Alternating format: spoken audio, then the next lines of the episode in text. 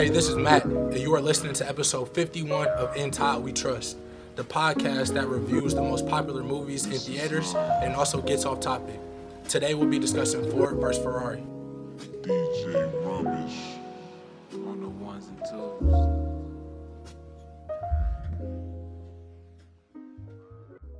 All right. Uh, welcome to episode 51 of In Todd We Trust. Uh, you can now access the podcast at itwtpodcast.com for spoiler free one sentence reviews and movie ratings, episode descriptions, song of the week playlist, movie soundtrack playlist, and a submission form to be a guest on the show.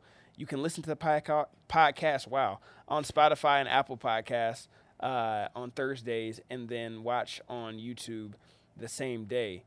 Uh, right, we got Matt Elowiki, aka just Elowiki. Hello, I don't know if I ever just call you Matt. Just call you always call you Elowiki. You got former Spartan dog, um, and current founder and CEO of Simple. Yes, sir. Um, so I know we were chatting a bit before, and I was thinking, okay, a lot of people might not know what Simple is. So do you want to explain what Simple is? Yeah, I will. So pretty much for Michigan State students, um, Michigan State is a, or for students, it's a D2L alternative, um, a social learning platform that really encourages students to figure out who their classmates are, um, and set up study groups together on campus. So like if you remember D2L, Yeah. it's clunky. You know, it Yeah, takes D2L 20 suck. steps Yeah, man. to get from like point A to point B, Yeah. just to figure out what the homework is. Um, and so the idea was to make an app that's on the phone. Um, it makes it easier for students to access what's due the next Yeah. day, um, what exams are coming up for the week, um, and then also pinpoint who their classmates are.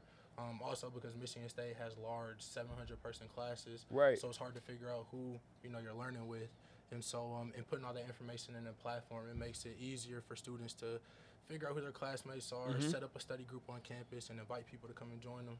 So, Yeah, it's clutch. I, I mean, I wish we definitely had that like back then because you, you know, you kind of incorporated a lot of the good things or aspects of like different apps. Mm-hmm. So you had like you know Study Blue or like that was a like a decent one or like mm-hmm. you know you're looking up like professor ratings and like to h- house all that. Yeah, Koofers. Yeah, mm-hmm. I couldn't even remember the name of it. Uh, but yeah, you house all that in one spot. And then, like you said, like okay, let's let's do a study group. Like let's take it another step, and then like let's just communicate. Let's stay on this one app. So that's smart. I mean, I think the best apps are ones where you can kind of combine a, a couple different ideas and keep them all in one place instead of redirecting them to different apps or Make different platforms. Yeah, make it Make it simple. simple, Make it simple. It's a reason for the name.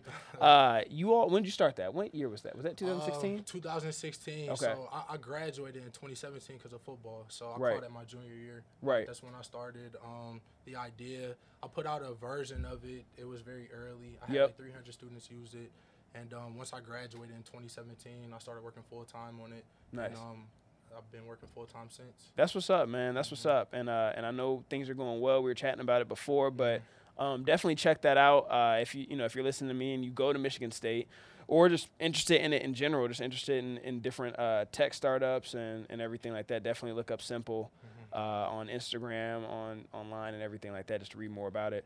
So you are officially from? I mean, not officially. Uh, um, what am I trying to say? Initially from Detroit, Yeah, I am. I am. and officially, I guess. Uh, but yeah, from Detroit. What part of Detroit did you grow up in? Uh, the west side of Detroit. Okay, got you. Mhm. And then um, my family, we moved out to Southfield uh, when I was younger, but majority Okay. of my time was still spent in the city. Okay. Um, I went to school out there. The jobs that I worked was all in Detroit. Yeah. Um, so, Got you. And I and I've been here um, a better part of two years now, almost almost a full two years. Uh, I like Detroit. I like Detroit a lot. It's crazy how uh, how it's come up and just how it's changed from my perception of it before um, to now, but then also how it actually has changed um, in the in the past years, just from what people have told me, and I've learned more about the history since I've lived here. especially in the last two years, it's Yeah. changed a whole lot. Yeah. Even even down to seeing people jogging at night around Belle Isle. Bro, people yeah. going to the Coney Island one in the morning by themselves. Yeah, people are telling me like that. That was a no go before. No. That's no like I mean I feel completely safe. I live off of off of Cass and um well basically off of Woodward and Alexandrine is where I live. So right by the slowest to go. So that's where I live and I um I jog around like last last year I was um training for the Big 10K. Mhm, Okay. So I'd get up. I mean, and I'm I'm a, I'm weird where I'll uh, get like a surge to run or something that, like that at like 11 o'clock at night and Very stuff. weird. So yeah, I get like this feeling like all right, like it would be like ten forty five, and I'll be thought I was like about to go to sleep, and I'll be like, nah, I feel like running. So I'll get up and do that. And again, like if if it was ten years ago, that might not have been the smartest move to do that. No. Uh, but you know, I felt completely safe running around Wayne State's camp. Probably still not safe to do now, just because it's not safe. But you know, I felt completely safe running around Wayne State's campus during the summer or whatever. So And it's it's a whole lot safer. For me, it's just one of those things. Like me and my friends, we back in high school would spend a lot of our time out here, like Yeah. partying, just hanging out. And so I still kind of have that perception. yeah, you have that Detroit. reservation. Yeah, Yeah, and still knowing that, I don't know. I yeah. know. It's Just be careful. Yeah. Exactly. And I think it, I think you know whenever you go to a place that you're not familiar with, eh, just in general, be careful. In Mhm. general, be careful. But then also when you're going to a neighborhood you're not super familiar with, or you were familiar with it with it before, Mhm. it became safe.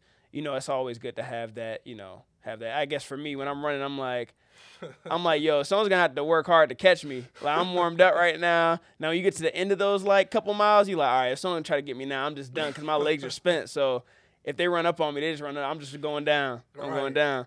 Um, Nah, but it's good. It's good out here. It's Yeah. definitely a whole lot different I hope. before. It's safer out here. yeah, yeah. You know, if you just you be like, man, I was waiting on him to do the podcast, and you don't you don't hear from me, man. You know they got me. Uh, song of the week. Song of the week. Okay. Kanye West can't tell me nothing.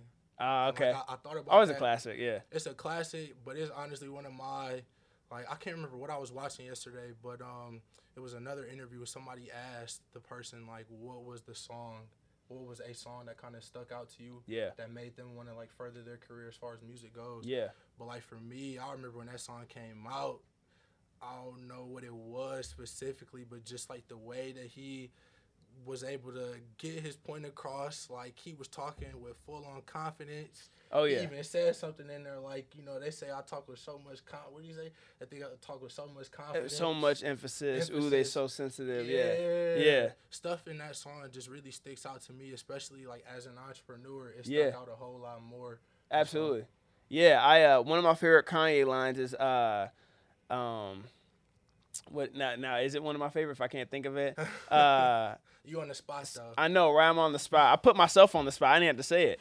Uh something about my self esteem, but use my arrogance as esteem Oh, to yeah. power my dream. Yeah. Use the what do you say? I, oh yeah. I But yeah, that that line though is that that's use my arrogance as esteem to power my dream. Like that's one of my favorite lines because it's like, yeah, you don't like you want to always stay humble and not allow like your pride or arrogance to take over. But I just thought was interesting. Like you know, his story is obviously where he came from being a producer, and then like the the famous story of like Cam'ron and the other people on uh, Def Jam and Rock, like just putting him down. Like, bro, you can't rap. Like, stick to making beats. And then now he's way bigger than any of those guys, minus Hov. Right. Obviously, any of those guys were or are. Right. So it's just like he and he always was super confident and cocky in him. So, so it's just like he used that, you know, to get to the point where he's at now. So I, I do respect that. And I mean, I, I've canceled Kanye probably like the rest of the nation for a while now. I haven't been a Kanye fan for. It's not like his recent antics. Like Kanye just does stuff for attention, so I don't pay any attention to it. Right, right. But like, I probably stopped being a huge Kanye fan probably like ten years ago. But it's still like those first like three, four albums. It's like that's my childhood. So it's mm-hmm. like that mm-hmm. stuff is still gonna be classic no matter what he does. and that line specifically, it's like that. That I think speaks to his journey, and like most of the journey people go through when they want to be great. Mm-hmm. It's like for a lot of the time we take the humble route. and, Yeah. like we surround ourselves with people who have like what it is that we want. Yeah. But at the same time, we lose sight that like this is the real world. Yeah. Like people will walk over you as long as you allow them to. Yeah. But it's like as long as you stay genuine and true to Right. the grind and like the journey, which is what I feel like he did. Right. Um, you have those kind of revelations where it's Yeah. like, I could be humble, but I need to use, you know, my my arrogance in a strategic way Yeah. to just get what I want. And Yeah. so, Absolutely. I like Kanye. I like Kanye. He he says a lot of controversial stuff, but I'm not gonna lie. I feel like I feel some of the stuff that he says, Yeah. not everything, but some of the Yeah. stuff he says, it makes sense to me. Yeah. Oh, he, he's definitely said some things that I'm like, okay, I rock with that. Sometimes, you know, a lot of times with certain people, it's just the delivery. Mhm, right. Delivery and timing is everything a lot of times. You, So, can, you can hear a whole lot of pain and like confusion and like yeah. just I don't even know in his voice. Yeah, so that's the that's the thing is that sometimes people their message gets lost because of how they say it or when they say it, and it's like, ooh, that just wasn't the right time, or you could have phrased that a little differently, and we would have been rocking with you. So I get it, but like you just gotta you gotta take a step back. But um, but yeah, I mean, Kanye's still gonna be Kanye's still Kanye, man. Mm-hmm. Like he's still up there. He's still a legend. You know, you know, regardless of you know when he's doing or saying wild stuff. Right. Uh, my song of the week is uh, "So Good" by Omar Apollo. So he um, so I've heard his name like buzzing around a little bit like throughout this year. Uh, whether it's like Spotify kind of pumping them up a little bit. Um, like they always have like they'll make someone like the face of like some of their playlists, and it's like that's their way of kind of giving them some pub. I don't know how that comes about, but anyway, um, I do like this song. It's like a cool vibe, like bop, like you know, music, just kind of like you're cleaning the house, like a good jam like that. okay. So, uh, so but listen to that. I'll be cleaning the house to gospel music. Yeah, that's. I mean, that's how I was growing up, man. Like growing up, I didn't have an option. Like what? we were listening to gospel music or like, I don't know. I'm trying to think of like Motown. Right. Like that's it. Those are the two options. But it wasn't. It was no cussing in the music. It was nothing. You know. So uh, so yeah. uh, random rapid fire coming up here. Okay. So it's uh nine questions that you have no prep for. okay. Game time. the side, the deep side, always before I before I go into this round. Um, what was your dream car, or what is your dream car? well, I'm not gonna lie. Growing up, I always wanted a, a Pontiac G8.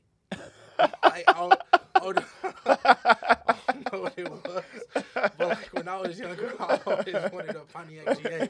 I don't know what it was, but now I want like a '68 Mustang, Okay. like a, a old school. like, Okay, old school, car. yeah. You hear me coming. Okay. Like also, you kind of get out of my way. That's a little I'm bit cooler, yeah. That's a little bit cooler than the Pontiac. I, I wanted a Mustang too growing up. Mustang was my like car growing up. That I'm like, that's what I want. Mm-hmm. Um, and I, and I still like, I still feel like even though I'm not like a super flashy dude Mm-hmm. uh, at all, I think that I still kind of want a Mustang just because it's like accomplishing that thing from when I was a kid that I Mm-hmm. always wanted. Like at some point, that has to be one of the cars I get. And it's one of those light, like it's, it's it's flashy only because of the history of the car. Right, Like, right. It's not like a Lamborghini where No, it looks no. like a spaceship.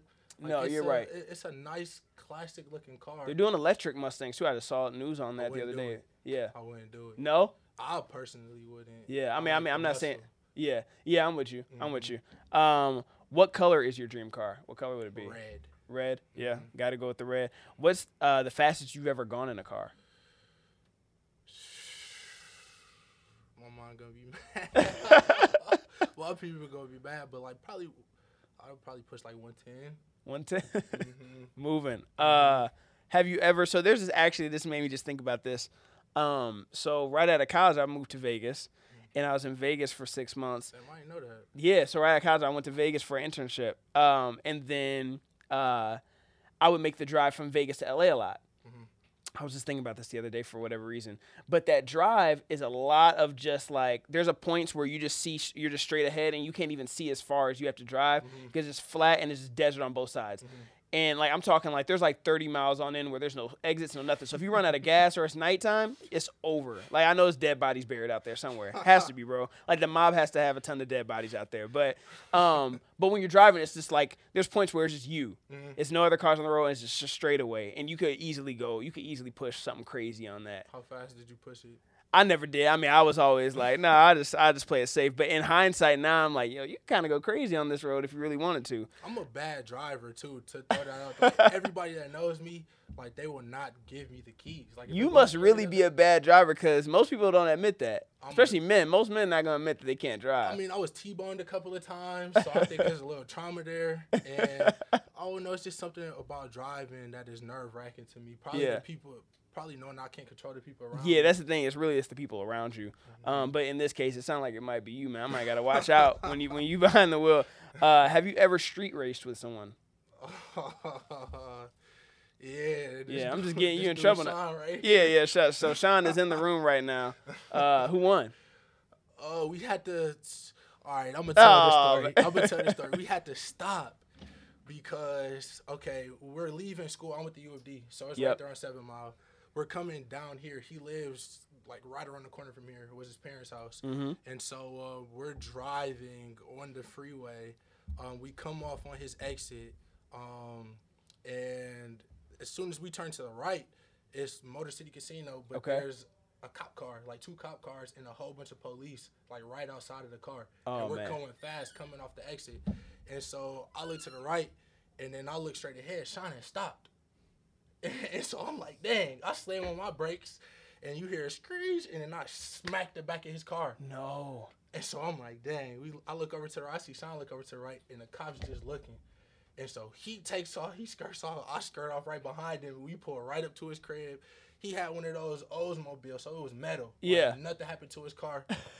my car had a little chip in the bumper. Yeah. I go home and my parents like, what is this? Like, what happened to the car? I'm like, oh, it was parked and somebody smacked it. I came out and it hit. but that was the one time I can remember. That was the one time That's I can hilarious. remember drag racing. that's amazing. Yeah, that's that's like such a high school story. like you know what I mean? Like that's such a high school kid something to do. Uh, it, it's some of the stuff you think about. Like I think about, like why did I do? Why would I even think to? How do we even think to do some some stuff? Bro, I hurt my head thinking about everything we We, did right? back in high school. Just dumb stuff, man. Um, would you uh, rather work for Ford or Ferrari?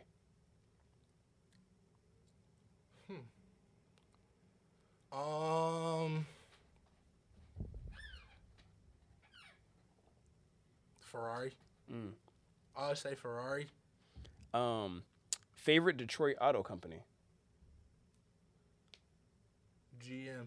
GM. I come from a GM family. Okay, and we right by GM too, so we're, we're right by them right now. Uh, have you ever fallen off a moped? Let's take it back to the college days. Oh my goodness. Another story. I'm gonna keep this one short. My roommate freshman year. Now you remember the crack chicken spot? oh yeah. We used to go to the one East side? all the way in Lansing though. Oh, Yes, and so it's snowing on the ground. is that one better than Eastside?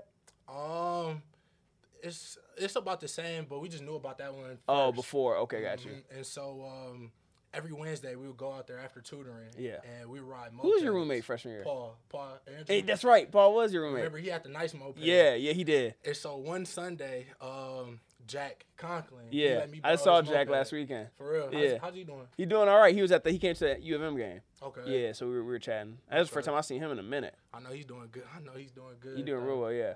But um, he let me borrow his moped so that we can go to the crack chicken spot. Yeah. Jack's too big for a moped anyway. Way man. too big. I don't even think he ever rode it. Honestly, sh- it looked he- brand new. Yeah. It looked brand new. and so um, it's it was snowing. Like not at the time, but it was winter time, and so Mm-hmm. it had just snowed. There was some ice on the ground, but you know it wasn't too bad. Right. And so we're driving. Um, we're on the way back, and it was the same type of situation. Like Paul had stopped. It was over there by um, Riverwalk. Yeah. You know how you can either go straight to Yep. continue towards campus, or you can turn left and like go down Michigan. Yes. Ave. Yep. It was at that crosswalk. Paul had stopped. It was another one of those. Like I look down or somewhere, and as soon as I look up, it's like the moped is on his side, his foot's in the ground, and he's like looking at me. And so I slam on the brake, but I hit a patch of ice and Oh. fall. And when I say like my skid in my palm, my arm, Jack's whole side of his moped was scratched up. His mirror was broken off. Dang. I'm like, man. and when I say I was ready to walk, I was ready to walk that moped the whole rest of the way. That was that would have been at least like 40, 50 minutes. right. I was ready to walk. And in the cold. Oh man. But Jack was he was pissed. I know he was. I know he was, man. Uh, that's hilarious, That's man. my That's- time. That's I- my one time falling off of a moped. I fell off twice. I had a moped. Uh, I fell off once. No one was around. It was in the parking lot. I was riding my moped to the car, and I'm in the. I made it all the way to the parking lot. Um, cause you know we always had them little far parking lots that we got to park our car in. Pull in. It's a whole bunch of black ice. Just and I felt like it was one of those like I felt like I was sliding for like minutes. Like I was just, sure, just sliding. Like I wasn't even hurt. It just was salty that I was sliding. Other time, it, it was like it was in slow motion. Like I just came up, it was a bunch of snow, and I just like tipped over. Uh-huh. But it was a girl walking past, so I had to play it off like she's like, "You good?" I was I was in so much pain. I was like, "Yeah." I was like, "No, I'm good. I'm good." Try to pop up all quick. Late man, ankle was hurt for like two weeks. Like I was that's like, "No, I'm cool. I'm cool." That's the worst. The Yeah. injuries afterwards. The injury, yeah. Walk it off. The embarrassment and injuries, yeah, like yeah, it's like I was waiting for her to keep. I'm like, just keep walking so I can limp in peace. um, uh, go to slushy flavor when you go to the theater. Red. Red. Uh, if you had to rewatch the same movie for the rest of your life, what would it be? Coach Carter. 'Cause that was quick. Coach that was Carter. quick. Bro, listen, Coach Carter is one of my favorite movies. Like it's hard for me to pick my favorite. Yeah. But like if I had to in a do or die situation, I Coach could Carter. watch Coach Carter forever. Like, I feel like it embodies every important thing about life. like, Yeah. Into one movie, That is that's that's big words. Coach Carter is a good movie though. Coach Carter's a real good movie. hands down. Um, all right, so getting into this movie, Um, Ford versus Ferrari. IMDb description here is American car designer Carroll Shelby and driver Ken Miles battle corporate interference, the laws of physics, and their own personal demons to build a revolution, revolutionary race car for Ford and challenge Ferrari at the 24 Hour of Le Mans in 1966. Uh, release date the 15th of November. This previous weekend, notable cast Matt Damon, Christian Bale, and John uh, Bernthal. Like all three of those guys a lot. Director uh, James Mangold, who also did The Wolverine and Logan. Um, if you listen to the podcast a lot, or at least to my episodes about superheroes, you know that uh, Wolverine is like top three superheroes of all time. So uh, love those movies. Uh, writers, uh, or right main writer for the movie, Jez, Jez uh, Butterworth. What a name. Uh, who did Spectre, the 007 movie, a couple years back, and Edge of Tomorrow. Uh, Spectre was okay. Edge of Tomorrow, I didn't finish because it sucked. I Um, haven't watched a James Bond movie since I think Die Another Day. yeah, it's too many of them, man. That's way too many. It's corny. I feel like it's corny now. It is too. Yeah, it's like I don't know. How do you keep making it? I don't know. It's Bro, crazy. James Bond was a thing. Me and my dad, like we would watch all the old. Yeah, my dad used to watch the old ones, yeah. Dalton, seeing all of those, but it's just corny now. It's too much. Like it's just like all right, like yeah, it's uh, whatever. Um, runtime for this movie was two hours and thirty two minutes, which made me a little nervous at first because when you see the super long movies, you're like, man, this is about to we about to be in here all day. Are they gonna make it drag? Which it didn't, uh, which I'll talk about here. So going into the movie, what were you thinking prior prior to walking into the theater? Just off of the trailer, reading about it, what were your thoughts? Um, I thought I was going into like a a pure racing movie. Like Mm-hmm. it was going to be like a NASCAR type movie that I wouldn't understand. Yeah, Like Yep. beyond just seeing cars go fast and seeing Right. somebody win a race. right. Like it was way, it was a whole lot deeper than that. It really was, man. It uh so going into it, uh so wait, first of all, before I even talk about what I was thinking about going into the movie, uh why are they making another Jumanji? That that they need they need to not make another Jumanji, man. They're making too many follow up movies to classics Yes. that they don't need to make. Like the like the the um uh Robin Williams one, great. I, I love Robin Williams. They did not need to make another Jumanji with The Rock and Kevin Hart. No. That first, so that first Jumanji that they did together, I uh, go on record as saying top, maybe top three worst movies I've ever paid money for in theater. Because I have a pretty good radar of like don't go, and I I knew better on that one. I did know better, but I went anyway. Right. Um, maybe one of the worst movies I, I paid money to go see. Um, and if I hadn't paid so much, I went and saw it in Chicago. If I hadn't paid so much, I would have walked out. But it was like thirteen, it was like sixteen dollars by the end of it. So I was like, nah, I'm staying. I'm watching this movie. I've had two Oh. movies that made me walk out. Yeah, which Two. ones? It was Avatar, which I know a lot of people like that movie. Yeah. But I s- It- it you know, Avatar's come up like Avatar's come up. I think the last three episodes, or or this episode, not last episode, and the two before that came up. that's what one of the best movies. no, it just it just it just come up in conversation for Oh, yeah. whatever reason. It's funny. I hated it. I The walked for out. Carrie hated it. Uh, Tr was saying how he liked it, and then uh, you hate it. It's so that's so funny. and then and then 22 Mile. I think that movie came out last year with even- with Mark Wahlberg. It was like some CIA movie. oh, okay. the then you stopped trailers look sweet, but like when I say I fell asleep probably three Wait, times. did I watch that? You probably did. It was. a- I mean, it was a pretty big marketed movie. Yeah, It it was a was, it was whack. It was whack. I know exactly. Yeah, I watched that uh over Thanksgiving maybe or something like that for whatever reason. Like, I just happened like I'm watching on TV. It was terrible. Yeah, it was not good. Um, yeah, so I don't know why they're doing the Jumanji. Um, also, this old dude in the theater kept walking around uh, during this movie, which was annoying me. Uh, I don't know what his, I don't know if his legs were just he just need to get some blood flowing or what, but he kept Probably. I don't know. But I Probably was like, cane at home. I don't like people walking behind me. Like it's so he's just walking behind. I'm like, bro, you don't. I sit in the back for You gotta get that blood circulating. yeah, the he was legs. about to yeah yeah. no, let me say nothing to me. Uh, but um, but yeah. So I didn't know much about this story. Uh, I'm not huge into historical films. I'm just not. I'm not a huge history guy. I don't That know what it is. surprises me. I'm Ever, not gonna lie. I don't know. I- Ever since growing up, I've never liked history. I don't know. I mean, it might sound ignorant or just whatever, but it's I've just don't never been really big into history. Um, I didn't see a trailer for it too. Honestly, I, I did not see a trailer, but I, I obviously I knew about the movie. I didn't do a ton of research on it. Um, sometimes I do like to go to a movie that, whether it's about history or true story, and just go in and say, okay, let me see how like the perspective of if I know nothing. If I know nothing, let's see if they made a good movie. Right. Because when you know the story, then you're expecting certain things to happen. You're not really getting it the way that they wanted. You're not watching it the way they want to deliver it to you. So I'm mm-hmm. like, okay, I'm gonna go in. I don't know anything about cars. I don't know anything about the story. I don't know anything about Ford really or Ferrari as far as history. Right. Obviously, I know I'm familiar with the companies, but not really their background or racing. So I'm like, let me just go on with that. So again, with you, I was shocked that it was just uh, it was just a really good movie. Mm-hmm. Um, and I do like those. Uh, like I said, the three actors that I named earlier, uh, namely Christian Bale, Matt. Uh, well, I like John Bernthal too. Um, Which aka Punisher. John Bernthal?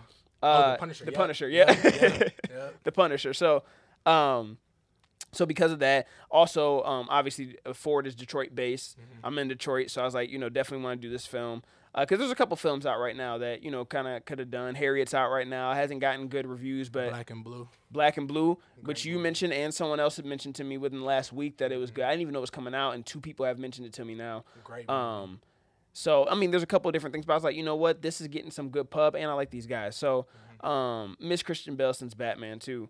Um, so the movie actually reminded me too. So uh, again, I didn't. This is not anything I knew before going in, but now getting into you know when I'm actually watching and everything, it reminded me of a documentary I just watched for the first time this past week, Free Solo. So have you seen Free Solo? no.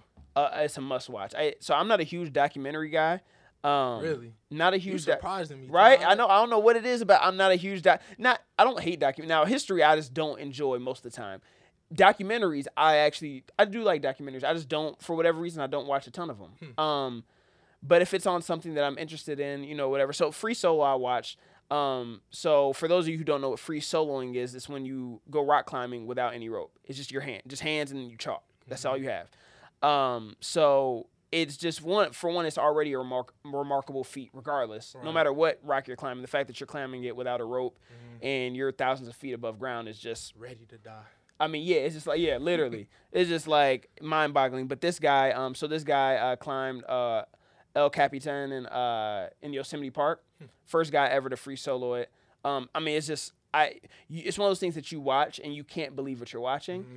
Uh, so it was really, it was super inspiring. Like I said, probably the best documentary I've ever watched. They Which show him walking or climbing. I mean. Yeah. Okay. Yeah, they show it. I mean, they show him practicing for it on other rocks and everything like that. I mean, he, he's a big. He's, his name's Alex. I can't remember what his last name is, but um, it was just super inspiring to see someone like he put all his energy, like everything he did in his life leading up to this point, like was towards this. Like what he ate, what time he got it, where he lived during the year. Like he lived in his in a van that was like all sustainable energy and all this. Like everything he did was towards this one goal. So that just is super inspiring as someone who has like big goals and aspirations and things you want to do. Like this is what it takes to kind of do something that no one else has done. Like you have to go to a place like where you are sacrificing a ton of things and just putting everything towards this one thing. So that was super inspiring. And again, I think that you see that same kind of theme in this movie, 100%. where it's like where, where with Alex, when you're climbing a, a mountain thousands of feet, it's either perfection or you die. Right. Like if he makes one slip, he's falling, he's dying. Right. With this, it's a little different. Obviously, this guy ended up dying at the end Right. um, you know, trying to get the perfect car, you know, uh, build it the perfect way. But um, but I think that if, you approach your goals as either I accomplish it or die trying, then you're probably gonna be successful. Mm-hmm. Right. You know what I mean? Like you know, if you if you approach it that way, you're you're gonna you're gonna have more success than if you just look at it as like a hopefully I do it. Mm-hmm.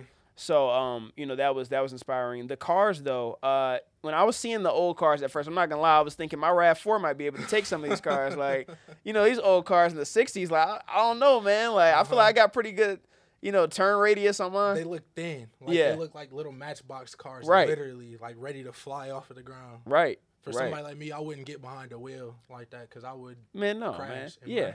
oh, I definitely, I definitely wouldn't. Uh, you, you couldn't pay. And what's crazy is that um, I didn't think about this either, and they showed this in the first scene. You see, uh, the only scene where you see Carroll Shelby racing is with his his final race, where his heart rate was too high and he couldn't see straight, and you know he just kind of was he was done. Um, had some health issues. I never considered racers to have a high heart rate. Like I never, I, and I'm not big into NASCAR or, mm-hmm. or professional racing, but I've never thought about that before until this film. And I said, wow, I guess if you are going 200 plus miles per hour, your heart probably, you probably are nervous. You know what I mean? You probably are like, Yes. and you in cooped up. You're cooped up. Seat. yep, Like the inside. I don't know if you've been able to see like the inside of a race car, but like it doesn't I- look anything like a regular car. Like everything's gutted out. yeah. You know, they just kind of Only on TV, I don't think I've, I mean, maybe if I would have, I don't know if I've been a place or something like that Mm-hmm. where there was one at like a convention center or something like that. Probably being around Detroit, I probably have, Mm-hmm. and just not really paid much attention to it. But you're right, I've never really paid much attention to it till this movie. And I'm just looking. I mean, it was funny when they showed uh, Mr. Ford, Henry Ford II, getting in it, and he was like cramp, all cramped up.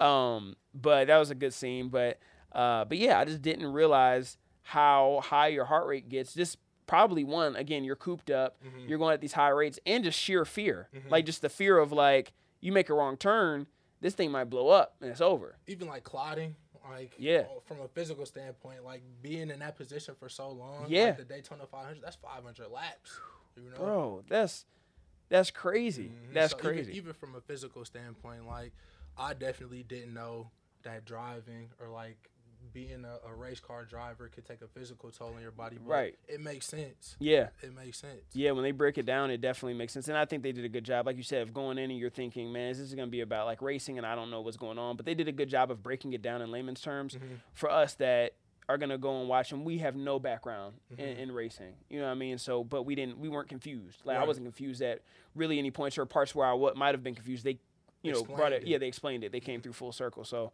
Mm-hmm. um, do you think NASCAR should be, con- or I guess it is considered a sport, but there's certain sports that I'm like, I don't know if that's a sport. Do you think this is a sport? Yes. 100%, yeah, I, I think so now after this. I didn't, I wouldn't, uh, I think I would have said no before this movie, to be honest with you.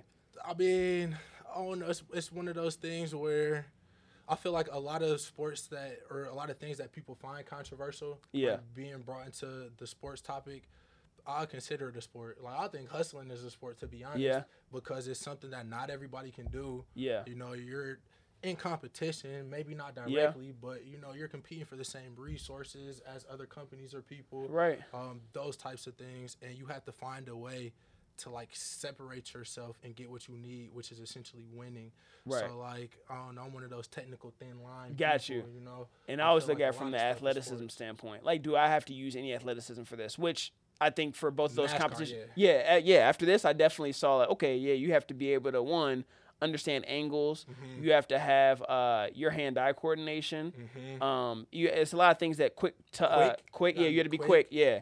Um, so- Physical, cause like you, I mean, you gotta think about it when um that car first crashed. Like Yeah. you, you remember when the guy was talking to um uh when the guy was talking to Kevin's son or the Lyle son, and Oh, he yeah, said um the reason why that one guy died in the fire Yeah. was because he got stuck in the car. yeah, So like that made me think like Henry Ford, as big as he was, yeah, squeezing. yeah. He wouldn't have been able to get out. A race car driver can't be big. Yeah. be fit enough That's true. Yeah, out. that is true. So, um, so yeah, you gotta be quick. Even if you're in the pit, you gotta be quick. You gotta move fast. You gotta be strong. Mm-hmm. Um, so there's definitely aspects there. Uh, so you know, with the actual story, it's funny because uh, you know, even though, even though it's you know Ford and even though Ford is like the hero of the story, Mm-hmm. um, as far as the company and just them winning, obviously, Ferrari is is still today so much cooler. Like you know what I mean? Like I like I, it's funny when I saw the title Ford versus Ferrari, I'm like, what? Right, like I wouldn't put those two in the same. Like Ferrari's like head like head and shoulders above. Like and me not knowing much about cars, it's just where their brand is placed in our minds. Mm-hmm. Like Ferrari is boom. It's not even like I'm Ferrari, Lamborghini. Like that's what you think when you think of yeah, Rolls Royce, Mm-hmm. Ford, uh, Toyota, Chevy. GM, Chevy. That like I have you. I don't even You have got, the, them. On. you got the cars that advertise Mhm. and make commercials, and then you got the cars that go after a certain demographic Yeah. that probably doesn't even watch TV, so they don't even pay for commercials. Right. Yeah. you know? yeah. That's the difference. So, um, so I, I thought that was uh, interesting too, just coming into it and seeing like, oh wow, they were on the same, they're competing at the same level, which they touch on, and you know, like I said, Ford's the hero, but you know, Ferrari even during the movie, I'm like, they're even portrayed cooler. Um, you know, they're they're they're more like elegant. Uh, you know, they're very arrogant, Mm-hmm. um, classy. It's kind of how I would describe them. Whereas Ford, they make it seem very like very American, where you're just very like pompous and Gritty. gritty. Um, you know, the the owner at Ford, like you know when he gets insulted and you know just kind of classless and What he what he say? He said, uh, uh, when Shelby asked him, like, are Yeah. you ready? Yeah. He said, what do you say? That name in the middle of the steering wheel Yeah, yeah. give you the answer. yeah, and they start crying. Yeah, Get out of here. yeah, right. I was born ready and start start crying. I'm like, come on, man. Uh, So it's it's funny. It's you know what's crazy too is as I was watching this is how um, how many ingenious things are literally birthed from just like pride or competition, especially in this country. I mean, we're a capitalistic society, so obviously it's all about competition.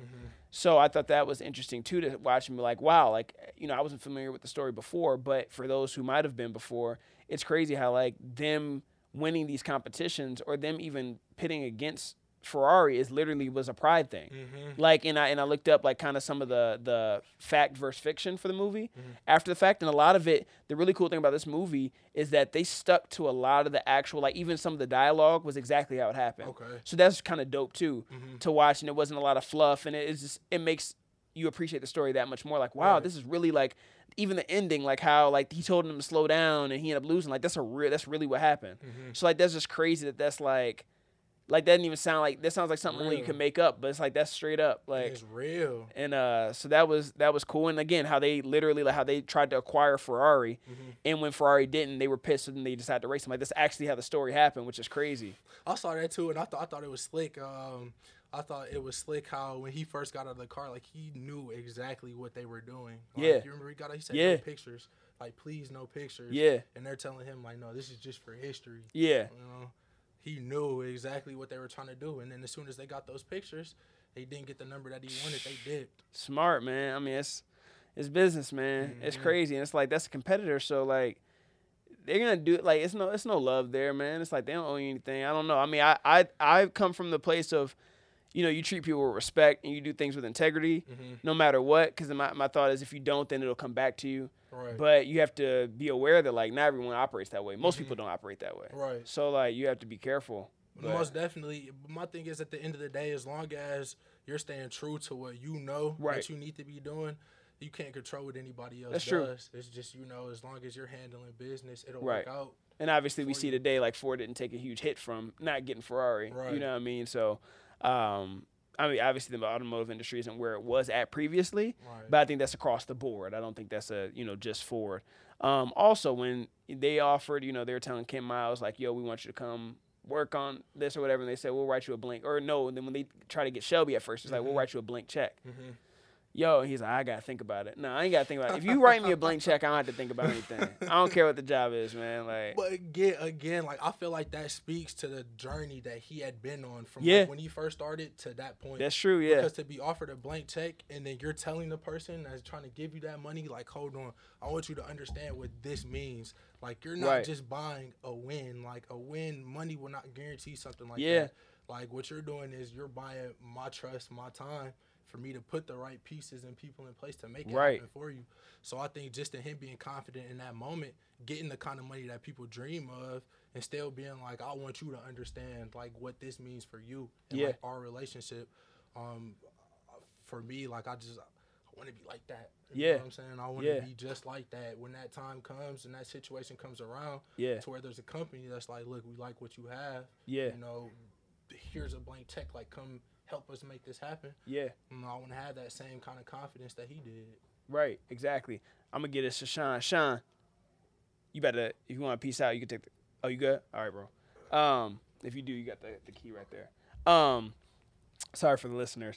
Uh, but uh, but yeah, no, I, I think the movie was was really good. How they um how even if you didn't really have a background in racing or or anything like that, or a huge interest in history like myself, you still really appreciate it. Um, and back to the blank check thing. I think it's dope to be paid for like what you're good at, and without even seeking it. So like that has to be a really good feeling when you get to the point where you're so good at something that people are just seeking you out, trying to give you money or like whether it's consulting advice if you're an entrepreneur or something like that, um, helping other companies make it. But uh, you know, or even Ken Miles, like Ken was just a dude who was living. Like he just essentially, I mean, obviously he had his own business, but like He wasn't know, even paying taxes. he wasn't even paying taxes, so the business was about to be lost. And just off of being a good racer, like you have people coming to you just like forward, like, yo, we want you to be our guy. I mean, obviously there was like some disagreements there or whatever, but just to be that good at something. Denied. When you're that good at something, Yeah. like, people can give all the friction in the world, but at the end of the day, they can't deny you. Man, hey, cream always rises to the top. I believe that's so true. And um, I mean, you hear that all the time, like growing up playing sports and things. Like, obviously, I know you play sports even at the collegiate level, so you you know you've heard that. But you know, it always, you know, I think sometimes sure you have. You know, as what's so famously put as politics, you know, in, in sports and in high school, where the you know the principal's kids, you know, get uh, get to start, and you feel like you should start. Mm-hmm. Let's put it like this: if you a baller, you You gonna, gonna play. play, right. and if you're a baller, you're gonna get looked at by college. And you know, what I mean, there's not Le- LeBron isn't where he's at because his coach was nice to him. Right. No, he was good. So it's he's like not where he's at because he went to Duke. Yeah, the right school. Yeah, right. Exactly. So it's like I, I promise you, man, you'll make it. And uh, and you know something else, not to get off too much of a, of a tangent here, Mm-hmm. um, but I think people, especially when it gets to the collegiate level, when people are like, man, politics.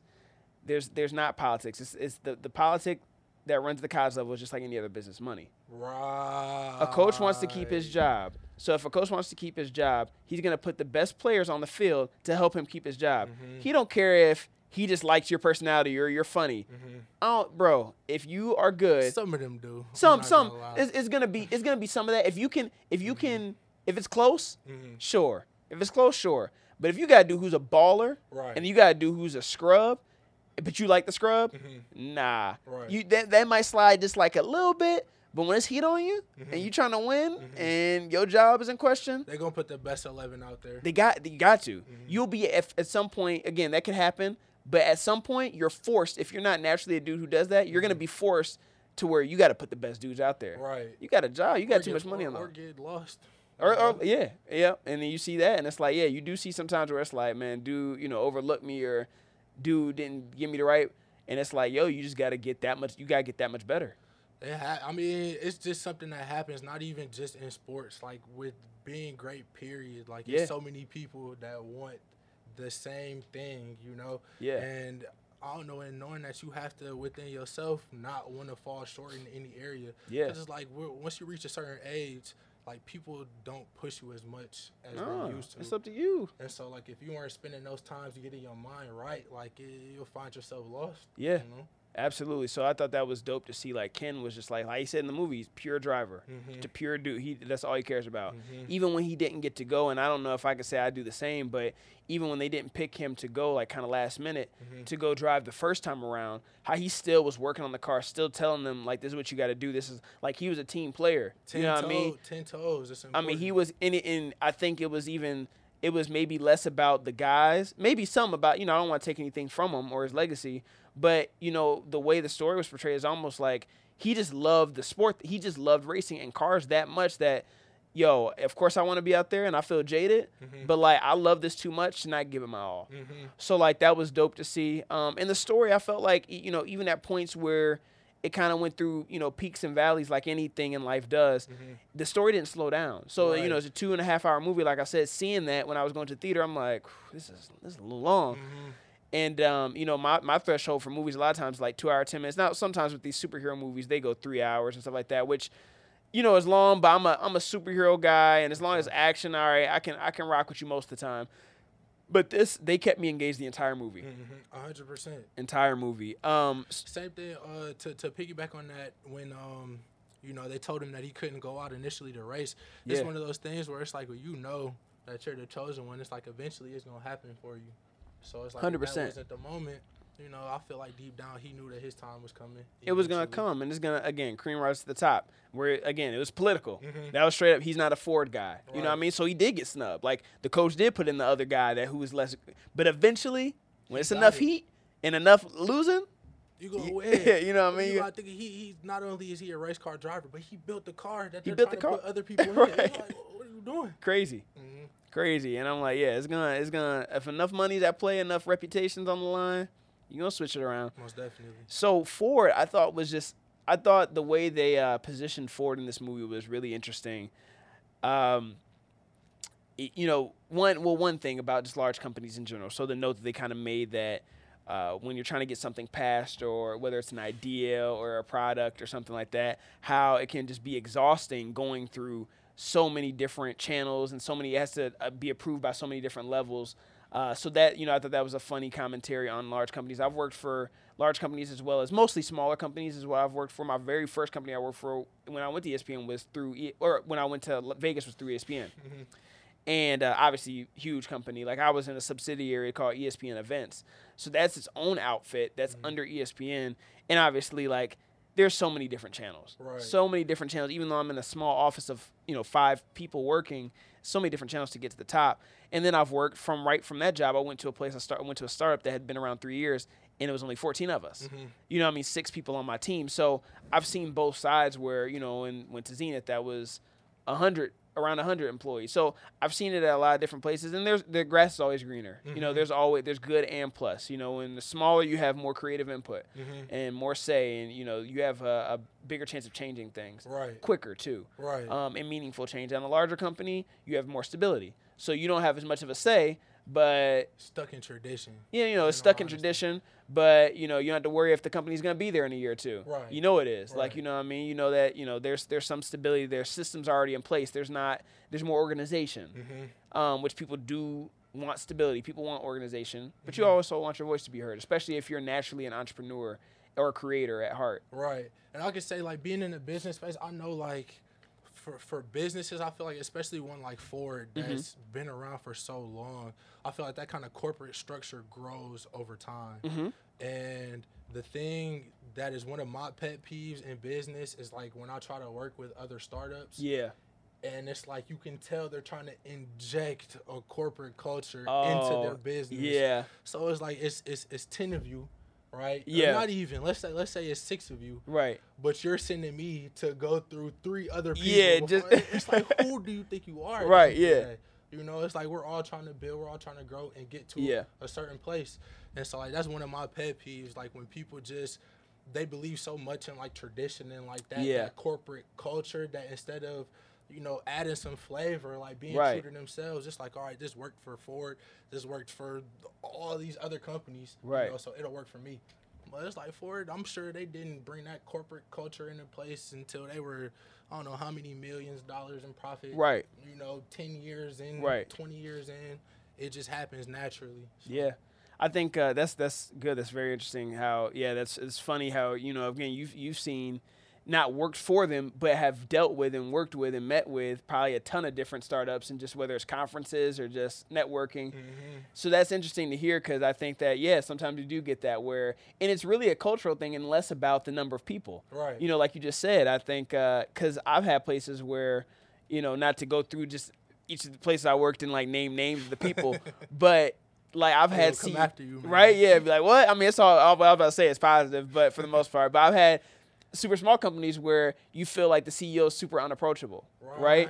And then I had companies where mid to large size where I can text the CEO right now, you know what I mean, and say, yo, you want to get coffee next week. So Mm-hmm. it's again part of that is relationship, and then also just the culture that they start. It starts at the head. So Right. how do you establish this culture? Is it do you feel like there's 20 channels to get to you, or you're this unapproachable like being Mm-hmm. that's not really a part of you know the the day to day? So I think there's a balance there, and then again, just finding um finding it yourself, and also what's very interesting too is how I've been in two different. I've been in situations where the CEO or the person running the company started it with their own money and their own sweat and tears, Mm-hmm. versus uh, they stepped into that role, and it's different.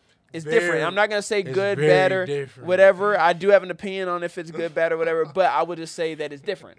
It's different, Do you man. think Like it's good, bad, or better? uh, I I personally think that uh, that if you start it, if you, you if it's if it's you, you just have more at stake. Like we said, I mean, like we were talking about, um, like free soloing. When it's life or death for you, you're gonna put more into it. So same way, if your if your assets are on the line and your family's name is on the door, and you have to feed your kids, and if this doesn't work out, then you're going bankrupt and you lose your house and your mortgage, versus just being a CEO who's in that role, and if you get fired, you just go on and find something else. You have no stake in the company. Probably another executive role. Probably another else. executive role. You just become CEO or CMO or COO at some other place, Mm-hmm. and you just miss out on a check for a month, but you have a ton of savings. You're gonna treat it differently, Mm-hmm. Right. naturally, even if you don't think you are. Just nat- natural instincts. It's, you know, sacri- it's those sacrifices, just like You know how we were talking beforehand. Yeah. About, you know, it takes certain sacrifices to build something. Yeah. Especially a business, especially when you're going into a certain industry like automotive or like technology. Yeah. You know, it takes certain sacrifices in order to figure out just Yeah. how to get possibly from point A to point B. yeah, It's like once you figure that out, you got to figure out how to make the plan clear cut, like at every single point along the journey. And it's like that takes a team of people, Absolutely. just to keep your mind right. you know? absolutely. So it's so I think that um, I think it I think that you're gonna give it more if the CEO is the person who started it st- initially. Then you Mm-hmm. might get to a point where you're just on the board and you have, you know, and you have another operating CEO eventually or something like that. You know, that that might be a place that you get to. Um, I don't know, but That's, an that's a milestone. that is a milestone for sure. So, um, but yeah, I just I honestly feel like yeah, man, that that grind that you, especially when that when it's in its beginning stages, that grind of just having someone that it's like your back is against the wall, like this is all you. I mean, you think about like certain artists, like the rappers who like their album is their their first album is their best album. Mm-hmm. Like Jay Z, Reasonable Doubt, like he's talked about like how he's like no album will beat that because like he was like that was my life's work. Like Mm-hmm. everything I put into that, like I put all this money into it myself. Like it was succeed at this or like you're not eating. Like that was all that went into the album. Right. So by the time you get to Blueprint three, you ain't you're not as hungry. You're not as you know what I mean. So not to discount. I mean, obviously he has like 10, 11 number one albums. So and the Blueprint 3 was still a hit. still fire. Yeah, still fire. And uh, but you know even 4:44 is fire. But you're not. He's in a whole different place. Right. Like you know what I mean. But still, he's like, man, no, nothing will beat the grind that I have for reasonable doubt. Mm-hmm. So I think that that same thing. I mean, when it's when your back is against the wall and it's like you gotta like you, this, this has to pop. This has to to pop. This ain't the first. Fran- you know, this is the first franchise. This ain't the five five thousandth one that you've put up Right. nationwide, and it's kind of like this flop, and I got, you know, four thousand nine hundred ninety nine other ones. You know, it's different. So this is different. Um, but back to back to Ford though. Back to the movie. I could go on talking about business and entrepreneurial stuff Me all day.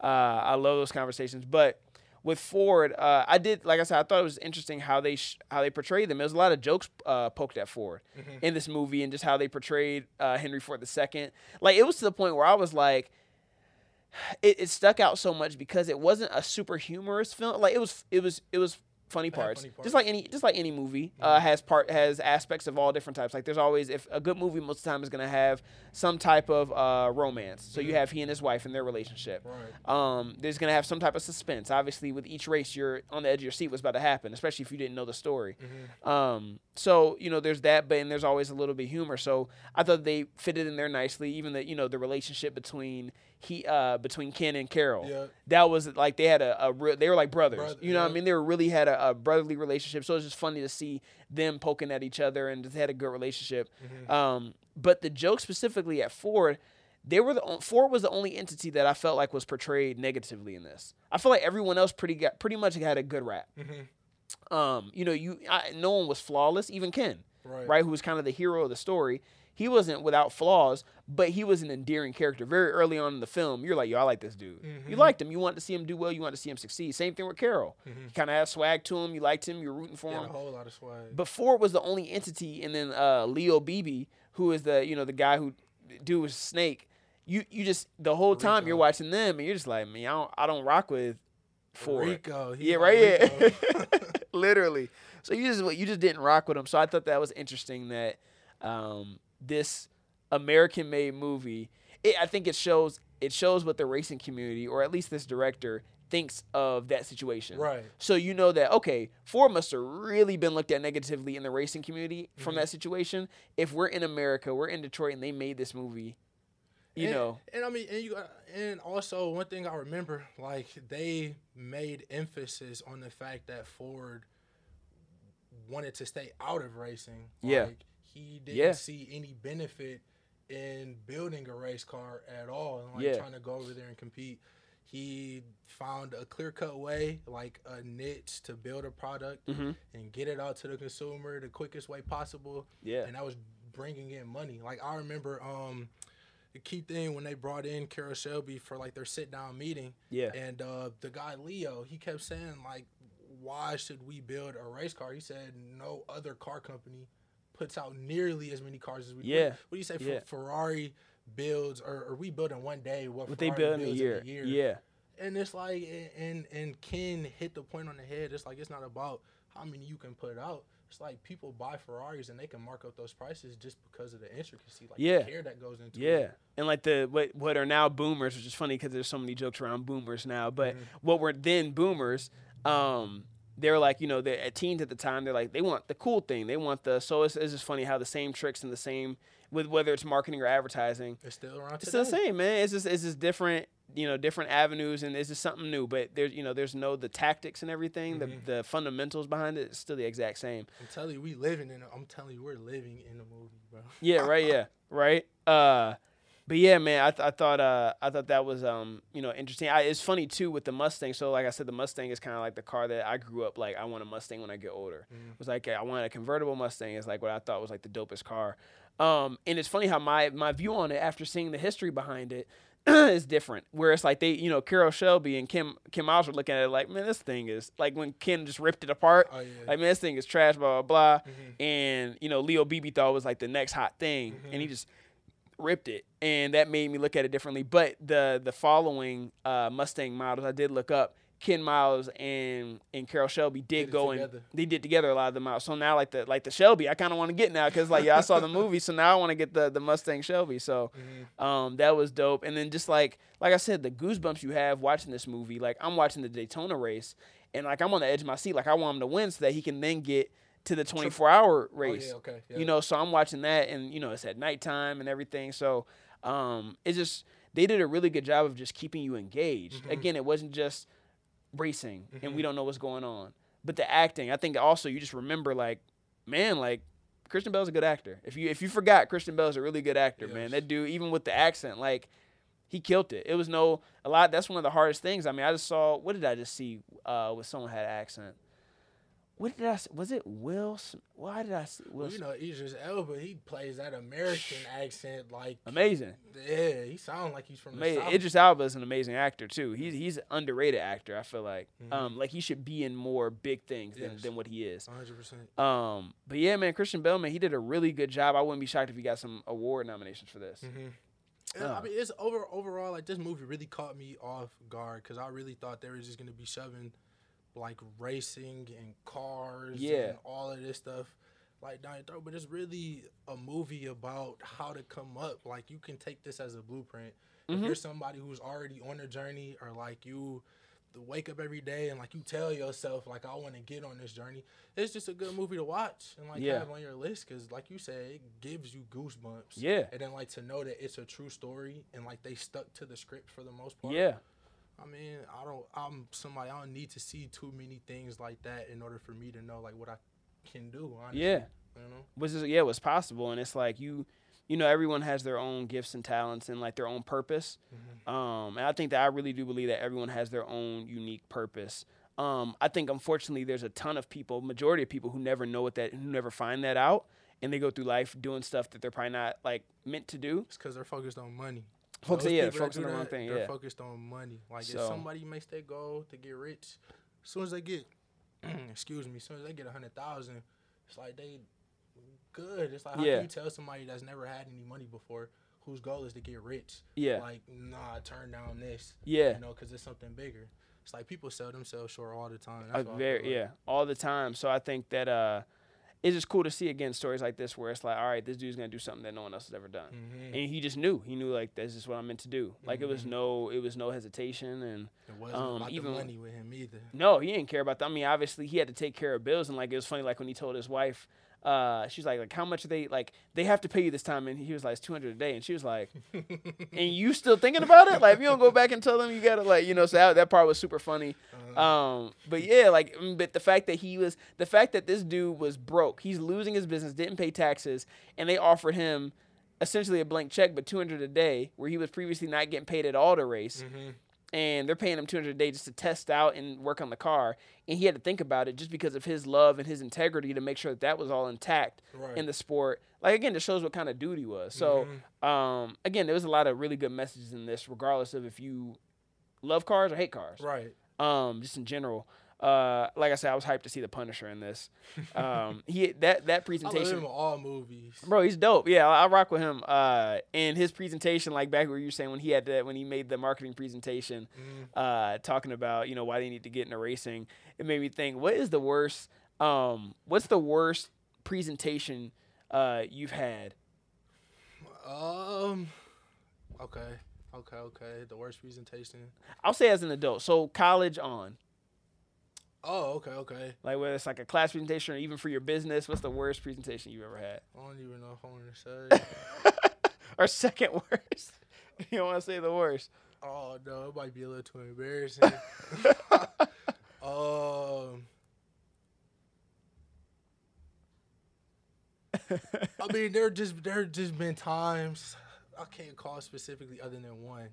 Uh, but there have just been times where like you know I get in front of people. I'm a fairly confident person. Yeah. I'm just one of those people where if there's something that needs to be done and like Yeah. I'm needed to do it, I just I'll do it. Even if I'm nervous beforehand, Yeah. it's like at this point in time it's time to go. Like it's time to go. Yeah. And whatever happens, happens. Um, but there have been times where you know I get up there and I forget words or like I forget what I'm supposed to say. Yeah. Uh, there was one time where we were doing presentations in college, and um, I was I was like ultimately distracted. So it was before I was going. Yeah. Um, and I had like uh, like a gum wrapper. Yeah. Like a, a, a little foil gum wrapper. Yeah. Uh, and at Michigan State, you know, they had some of those desks that had outlets in them. Yeah. And so, like, the people before me, they're giving their presentation, right? and also supposed to go afterwards.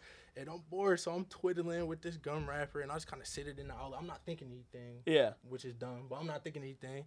Kind of sit it in there, and then I'm like flicking it up, flicking it up, and then it finally goes in there, and then like the thing blows up, all the lights go out No. it starts flickering, yeah, and then the teacher, uh, Mandy, it was it was the athletic class that we had to take. Oh man. She's blo- like she's red in the face. She's mad, just staring at me. Oh, she knew it was you. Well, I mean, the outlet in front of me was smoking, so it was nobody else but me. And uh, she still let me go afterwards, but I messed up my presentation as a whole. Like, Hey yo, shout out to I love Mandy. I shout out to Mandy. She's uh, alright, yeah, she's cool. She he said she's all right.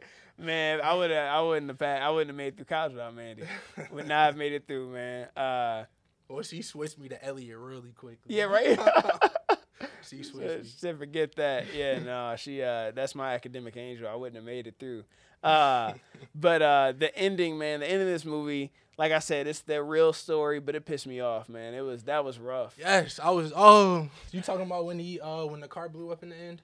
Or No, or I mean I was lost? that hurt. I mean that hurt, but just like him losing. Oh, when he found out he lost, down? yeah, him them telling him to slow down, man. That has to be the lamest. Like, It's like I have so much to say about that part. For one, like in the end, like Carroll Shelby was a good friend, but there were points in time where he should have been a real brother. And, yeah, like, he should have stuck up for him. Yeah, Yeah, when you got uh, somebody like Ford that's coming in and trying to wedge their way between a relationship with somebody Yeah. that you've had or like known prior to whatever it is that you're Yeah. working on, it's like you have to, at the end of the day, like think about who it is that you're loyal to or like Yeah. where your loyalty stands behind. And I feel like there were definitely moments to where you know he brought it up into question, especially the first time, like when they told him last minute that Ken couldn't go in the race. He should have been like, no, like put his foot down. But I also understand it's early on, so he did what he had to do. Mhm. When they tell him to tell him to throw the race, to or, slow like, down. slow down, and that's the thing is that at that point they had he had built up enough clout and they had done enough to where it's like enough is enough. Like uh, like I'm sorry, like I don't care if you ban me from X Y Z. Like en- like I have to be a man and have integrity here for it. Like you have to stand up for him. Like again, that's his boy.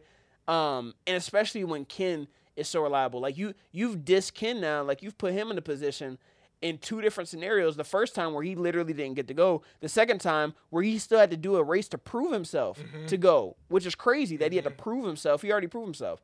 Um, so you put him in that situation two times, and he's still rocking with you. Mm-hmm. Like he still came back without question. without question. Like so, the fact that it was even a thought. a thought of like, all right, now now we've gotten to this point. He's worked to get here. He won He won. because the race was over. The with. race is over. Now I'm about to tell him, hey, I know you won, but like, you know what I mean? So, but I do. So that makes you just respect Ken so much more. Because even through all that, he was still like, you know what? I'm not gonna put my boy out there the same way he's putting me out there. Mm-hmm. So I'm gonna go one more lap, break my own record, and I'm gonna slow it down. And got so- played and got and got played. Right. So that that I mean that's one of the most heartbreaking endings to a story. Obviously, there's other endings that aren't favorable, but I don't know if I've ever seen a real story that ended so rough. Like it wasn't dramatized. It's like, dang, like that's that really happened. I, I looked it up to make like be like, dang, that really is how they did him. and Like, to know that they still like did business together after that. yeah, Like that speaks to his character. right. And his love for the he, how much he loved cars and doing what he did. So I, I couldn't, especially No, the way no way. that they No the way. way that they trusted each other. Even now, the fight the fight happened before that, right? Yeah. The fight happened before this. They fought. yeah, Like you, you know, when you're when you're close friends with somebody, even like have that brotherly relationship, you know, it comes those points and times where you might get into like an argument. Some Yeah. people even physical altercation, like that's Right. normal for them. But at that point, you know, there's there's no turning back. You know Yeah. what I'm saying? You just move forward. Beyond that point, it can't get any worse than that. Right. Than throwing hands. Right.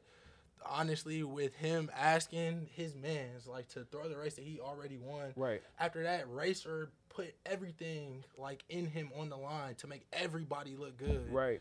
It's just one of those things where it's like, man, I can't rock. Even the fact that you would ask me that, like, I Yeah. cannot rock with you. Yeah. You know. Yeah, and like you said, he said I shouldn't even ask you, and it's like, bro, you already did it. Now the damage is done now, and the way he still played it cool, like, ah, it is what it is. Like I'm like, bro, he couldn't. There's off. there's no way he had to like that back in like. Might have been like, get off. Yeah, me." bro. Yeah, don't talk to me. Don't Get even look, bro. me. Don't even look at me. Don't show up in my crib no more. Like I don't want you talking to my son. Like nothing. Nothing. But uh, but that's crazy. But like I said, the movie, man, this has to be one of the most entertaining, if not the most entertaining, two and a half hour movie you'll see this year, man. Facts. Um, like I said, I got goosebumps at different points just because the competition. I mean, it's like the same goosebumps you get like watching like a replay of like a classic game on like you know on ESPN Classic or something like that. So, um. I don't know if he's a better driver than Lightning McQueen if you've seen the Cars movies on Disney, but uh, but he's up there, man. I put him up there in the same conversation with Lightning McQueen. Uh, but no, for for real though, really really good movie. Um, yeah, man, it was it was crazy. It's a it's horrible way he went out as far as dying. I mean, obviously losing that race, but then dying. But you know, he went on again. I did some research and just to see how respected he is in the community, um, and how he's you know held as one of the greatest. He's still the only one who you know who won it. Um, in that fashion Right. with Ford, so that's just that's just dope, man. And I also saw they went to win like what four straight. Yeah, they went four straight. I'm like, bro, and the only and it hasn't been done since. Like four hasn't won since. I don't, So think, I don't think any American cars are. is that what it said? Might have said that. I Yeah, that's what it yeah, said. I it probably did. It probably did. Um, so that again, just is just a, it's just a great story, man. I, I like when the right stories are chosen to be made into uh, biopics Mm-hmm. because I think sometimes they choose the wrong stories or they choose the right person, but then they sh- they shed a, a, a negative light. it the wrong So yeah, they portray it really wrong. So like I did, um, uh, we reviewed uh, Judy earlier this year, and I thought that um, Judy uh, Judy Garland film, um, who is you know most famous at least in our generation for. Uh, uh, well, the movie didn't come out in our generation, but which, obviously everyone knows what Wizard of Oz is. Oh, yeah, yeah, So yeah, yeah. that's she's Dorothy in Wizard of Oz. But I was in that play. Kendrick? Word. I was the Oz. I was the Oz. so so Matt has a special connection with with Wizard of Oz, but but no man, like that's one of my favorite movies of all time, and um, you know I just felt not to go on a whole thing about that movie because obviously I did that review, but um, I just felt like they portrayed her really wrong, and they just, they showed all the negative parts of her life Okay. as opposed to all the great accomplishments she had. So I feel like in this one they did a really good job of showing that hey, these guys weren't perfect, but they were amazing men, and you know let's let's respect their legacy. And you don't have to be perfect. You don't have to be to perfect. great. Yeah. So no one's perfect. like no human being is perfect. Yeah. You right. can end up like Shelby, the dude who made one of the nicest cars. 'cause everybody knows about the Shelby Cobra. Yeah. Like you can end up with that kind of legacy. Yeah. Like, being a staple in history. Not being perfect. Like Yeah. not starting off with everything. Being attacked by the IRS. Right. Like they closing your business down. Wife mad at you. Your Right. son upset. Right. You know, you can still take that situation and like turn it into something that nobody else can for real. Yeah. So it was a, it was an amazing movie. Uh, what would you rate it on a scale of one to ten? Hmm. What goes into this criteria, bro? I'm real technical. Oh, it's it's completely up to you. It's whatever you're. It's no. I don't have like a rubric. Is this like as far as okay? It's, yeah, how much? It's really how much you enjoy. Like I, I go based off of like what how I like enjoyed it. To be honest with you. Oh, like I mean, I'll give it like I'll give it at least an eight. I'll Yeah. like an eight, eight and a half for real. yeah, I Like, it's- get we right around the same. I give it an eight point six. I want to watch it. I mean, it's So- definitely a movie that I feel like I could watch again. That's Yeah. kind of what I base it off of. There's a lot of movies that come out that I think are good, but like I don't think I could sit through watching it Agreed. again. Agreed. Yeah. So, So- I thought this was good, man. I thought, like I said, eight point six out of ten is what I give it. Um, I'd say it's worth going to see opening night. Like I always give, whether it's opening night, five dollar Tuesday, Netflix, or don't watch it all. And I, I definitely say it's if you go see it opening night, it's, it's worth the money. You know, you don't you you will stay in there. You won't feel like you wasted your money. I agree. Um, so really good movie. Uh, upcoming movies you're excited about? Upcoming. So all right, so there's one that just came out though. I Yeah. know if that counts. Oh but- no, any any movie you haven't seen that you're looking forward to seeing? Oh, so there's a. so Dolomite. Okay. Dolomite is my name movie. It's out on Netflix. Okay. Um, I know that that's a movie that I had been seeing a lot, like Yeah. online, and I saw people talking about it. But to be real, I saw the original Dolomite movie Yeah. from the seventies, Yeah. and I saw the cast of this Dolomite movie, Yeah. and it did not make me want to watch it. Like I saw Eddie Murphy supposed to be Dolomite. Yeah. I saw uh, Mike Epps was in it. I saw the dude from Hot Tub Time Machine was in it. Oh yeah. And you know, Dol- I don't know if you've seen Dolomite. haven't, but no. It's a real like it's one of those black exploitation pimp. Yeah, Like yeah. Dolomite, he was a pimp like 1970s to the degree. Yeah. It's like when I see Eddie Murphy doing it, I'm like, this does not Right. add up. Like it doesn't add up for me. So I passed it uh, for about a week straight, and then um, someone who I follow as an entrepreneur, he actually put it out as number two on his list. Oh wow. For Okay. movies that people for movies for people to see Okay. um, that are on the entrepreneurial journey. So it's a really I watched it. It's really, really, really good. I think you should watch it. Wow. Okay. All right. I think you'll like it. Okay. Um, that movie. Then I would suggest people to go see Black and Blue. I also just Black saw Blue, that yeah. like a week ago. Yeah. But it's another one of those movies like it touches on on police brutality. Yeah. And like how um is real and like Yeah. prevalent, but it goes so much deeper than that. Like Yeah. it's not one of those movies where it's just like I guess kind of shoving that down your throat, but it kind of shows really what I can't say really what goes on in Right, police right. stations because I'm not a police officer or anything like that. Right. Never have been. Right. I don't know anybody that is, but um, it makes sense of the corruption. Right. I guess kind of that's going on, and it kind of shows the power Yeah. that they have. You Yeah. know, as far as you know, just being able to control a narrative over an individual person that they might not even know. Right. You know, so I think it's uh it- it's one of those good movies. It's not gonna make you crazy sad or anything like that. Cause that's my thing with Black Lives Matters movies and like um this one. I didn't want it to be like a Fruitvale Station. Yeah. That's Where you just get pissed off. Yeah. I couldn't watch it again. Yeah. Like I have the movie and everything. I can't watch it Right. more than the one time that I did. But Black and Blue's not that. Like Gotcha. high action. Um, it shows that people are on BS, but you can also come out on top. So. Got you. Interesting. Okay. Uh, the banker is mine. Uh, so uh, the story of the first African American bankers in the United Mm-hmm. States. So Samuel L. Jackson and Anthony Mackie. So that that looks really good. Mm-hmm. Um, look up the trailer. I saw. I've seen the trailer a couple times now, just in the theaters. Um, again, good story. Mm-hmm. Uh, I love seeing. You know, obviously it's good to just see diversity in general. Obviously, being a black male is good to see two black men who started the the first African American bank in the United States. Um, and uh, seeing people like us just it's a real story. So. yeah, seeing people like us in industries that It's like, cool, we're man. Not typically in, Yeah. dominating. Yeah, so like seeing that history again, some, you know, I, like I said, I'm not huge on history, but this seems like a really good uh, story and a positive one. Mm-hmm. So I, you know, I hate seeing you know real stories on African Americans that are negative, whether it's like slavery or you know, I, or you know, just this discrimination. Now, obviously, this is going to deal with discrimination. Obviously, they you know they they've even even touched on that they actually had a white guy front as their proxy basically when making some of these deals, so that they were able to get into the door. I So did, that so I they did that before. that's funny. That's, I had to do that a couple of times. That's a shame. That is a shame that that that you still had to do that, man. But it's hey, it's real. But uh, but yeah, I'm I'm looking forward to that. So um, so yeah, man. But that's it. That's all. That's all. Appreciate you coming up here, man. I thank you for having me, man. I, I'm telling you, I was waiting. Yeah. I was waiting. I was waiting. no, I was. I'm, I'm happy that you. Uh, that I enjoyed the film too. Yeah. I think we both were like, I don't know what. I knew it was a big movie, but I was like, you know, I don't know what it's gonna be about. Is it gonna be a race car? I don't know anything about race cars, but it was a real good movie, and I appreciate you coming up. So it was good catching up, and uh, thank you all for listening. Until next week, peace.